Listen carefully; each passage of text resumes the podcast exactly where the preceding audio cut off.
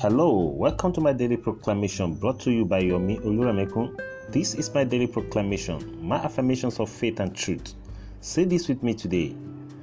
The Lord has given me all things richly to enjoy. He has brought me into a life of rest, full of joy and glory. Nothing is too good for me.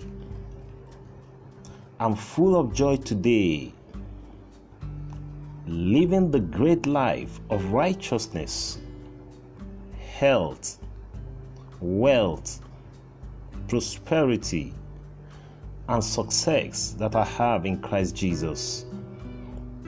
I am a custodian of the kingdom prosperity, and my life is a reflection thereof.